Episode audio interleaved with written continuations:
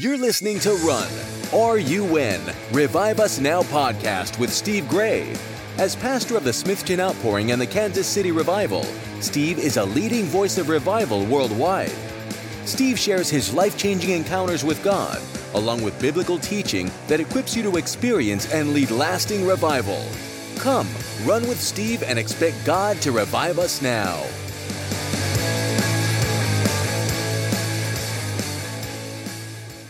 Hello, everyone, and welcome to another Revive Us Now podcast. I am your host, Steve Gray, and we're going to talk about revival and how God sends uh, people to tell us things that we can do, that we need to change, that we can bring a move of God, and things that He wants done, that He wants changed. And if we don't listen to the people that He sends to us, then He does other things. And one of the things He does, He begins to change the leadership. He begins to change who gets blessed.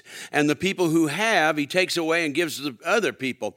And uh, other ministries begin to rise up and gives other people a chance. And so we see that today, but also we need to consider, is it possible that we are in the realm of uh, correction in America right now? We're in level one, maybe, of correction, because sometimes when you see things that are beyond the normal, like, for instance, this pandemic that we see, you know, if you get something like a, uh, which we have every year, you know, we have the season of the flu, the flu breaks out, and it's what, two or three months, um, everybody kind of goes through it, and then this person gets it and that, and, and sometimes it goes through the school systems, and there you've got a bunch of kids out for a few weeks, and then that, and it goes through, and, and people get over it, and it leaves us, and, and hopefully nobody, you know, hopefully we don't have a lot of people get sick and die and like that, but you come out of it and you start the year, you know, over again, and it goes in cycles, and, and you just move on, right?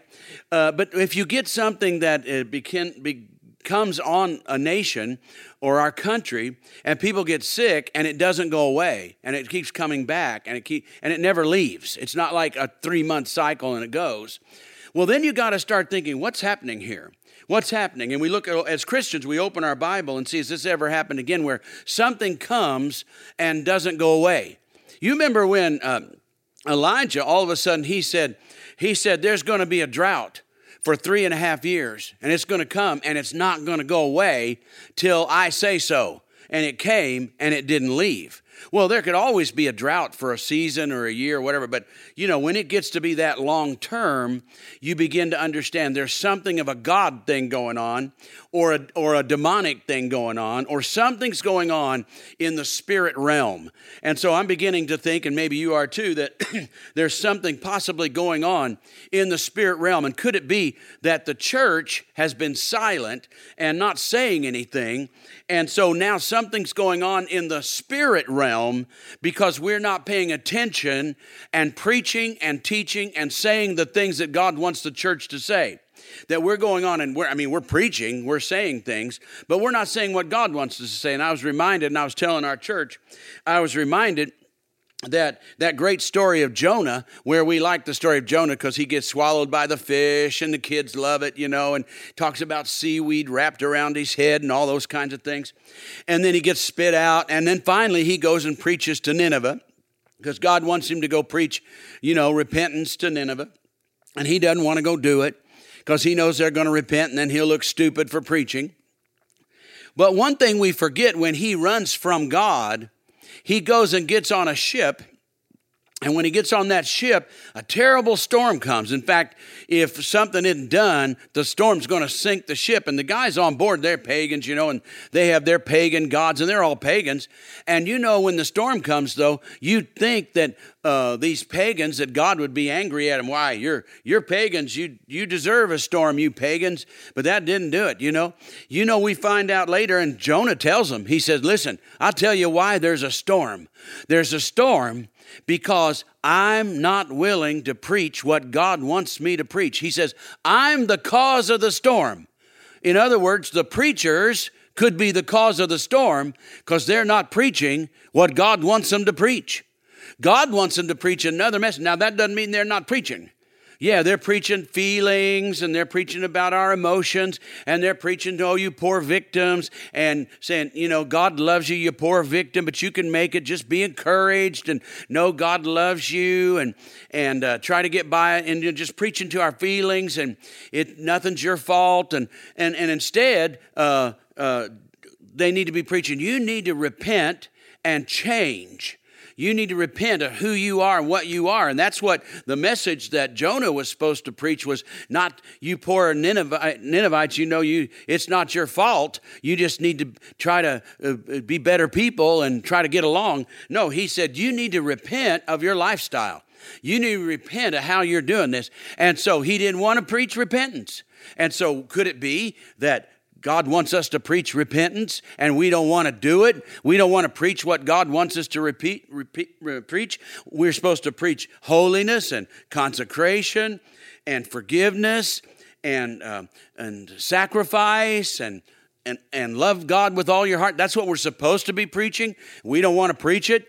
And so because the preachers and the denominations and the church leaders don't want to preach what God wants us to preach, we're causing the storm. But if we would preach what we're supposed to preach, the storm would stop. Well, what they did was they threw Jonah overboard, and when they got him off the ship, storm stopped. And it turned out the prophet, the preacher, was the problem. Well, in Jesus' day, there's good good sermons about uh, how a man came and planted a vineyard, you know, and uh, then he went on his journey. And then he'd send people back to take a look at it. I'm looking at it in Luke chapter twenty. And uh, he'd send some people to check on it and, you know, and gather the fruit and all that kind of stuff. And they'd beat that guy up and not give him what he, he's supposed to get. And then God would send another servant with that. And uh, they'd beat him up too and not give him what he's supposed to. And then finally the the master would send uh, his son. He said, I'll send my son. Possibly they'll listen to him. And uh Of course, they don't. You know the parable probably. They don't. They beat him up. Finally, they kill him. They said, let's kill him. Maybe we'll kill the son, and then we'll we'll get the inheritance. This will all be ours if we kill the son. So they then they ask in the parable, they ask, so what do you think the owner is going to do, the master's going to do if they do that? And they say, he will come and he'll kill those tenants. And then this is the part that's important. He says, and he will give the vineyard to others that will produce fruit. He'll give it to others.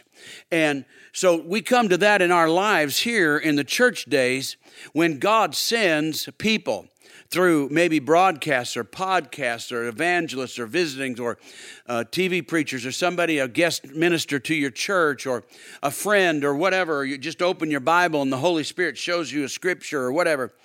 And uh, you're a preacher or you're a denominational leader or whatever. Uh, a worship leader, and he'll send you a message that says, listen, you need to start producing different fruit. God is sending you a message that says he's expecting to return, a return on his vineyard, a different kind of fruit. He wants a return. And instead, in your own heart, you just beat that thing up and say, no, we're not going to do that. We're not going to do that. You know, we, we're going to do it our way. And so you you don't listen to the messenger. And you you don't listen to God, you don't listen to the Holy Spirit.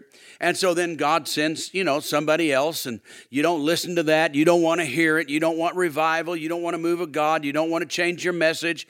You you like you like the crowds. You like the notoriety. You, you're and maybe you're a young preacher, and you say, well, I like that guy. He's got a big church on the hill, and he's got big crowds. What's he preaching?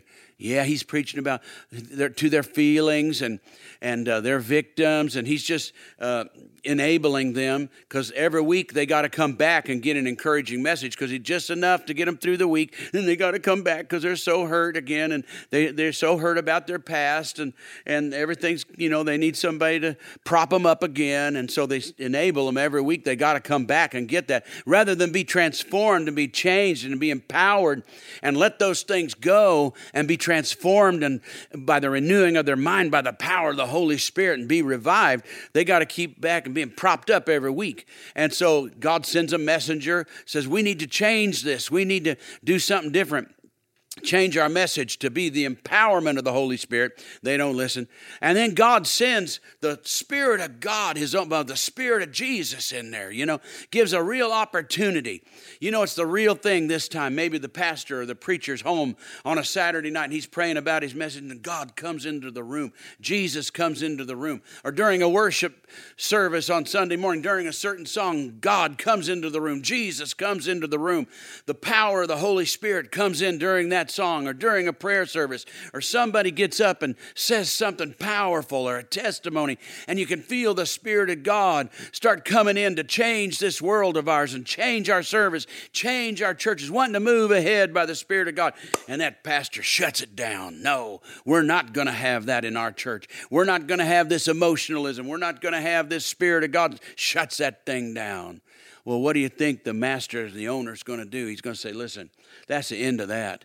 This ministry is dead. It's dead to me. And he says, I'm going to take this and I'm going to give it to somebody else. I'm going to take what could be your anointing, your power, what could be your ministry to the world, and I'm going to go look for somebody else. And so we have this uh, this precedent that God has is if we don't get it right, then he takes it and he gives it to somebody else. Now, that's bad news for those who won't budge, but it's good news if you're looking to do something right. You want revival. You want to do the right thing. You want to be a voice crying in the wilderness. You want to see the move of God in a church, at least, your church, a church. Then you start you start getting on your face before God and you start praying for the anointing of the Holy Spirit. And you start saying, God, you, you come to me. Jesus, you come to me. You come to me. Send me. Be part of me. Come down on me. I am ready to be that voice for you, to produce fruit for you that you need. I know that you're ready to uh, have a change of hand. You want to take what's been floundering along and not speaking your message. They're not saying your message. The regular gospel message of we repent, we turn, we get empowered, and we be the light of the world. I'm ready to preach that thing that we need to be transformed by the renewing of our mind. Pick me, Lord. Pick me, and I will preach and teach and say the gospel of Jesus Christ and bring revival to America. Well, I hope you got that message today through this gospel. Until next time, bye-bye. Thanks for listening to the Revive Us Now podcast with Steve Gray.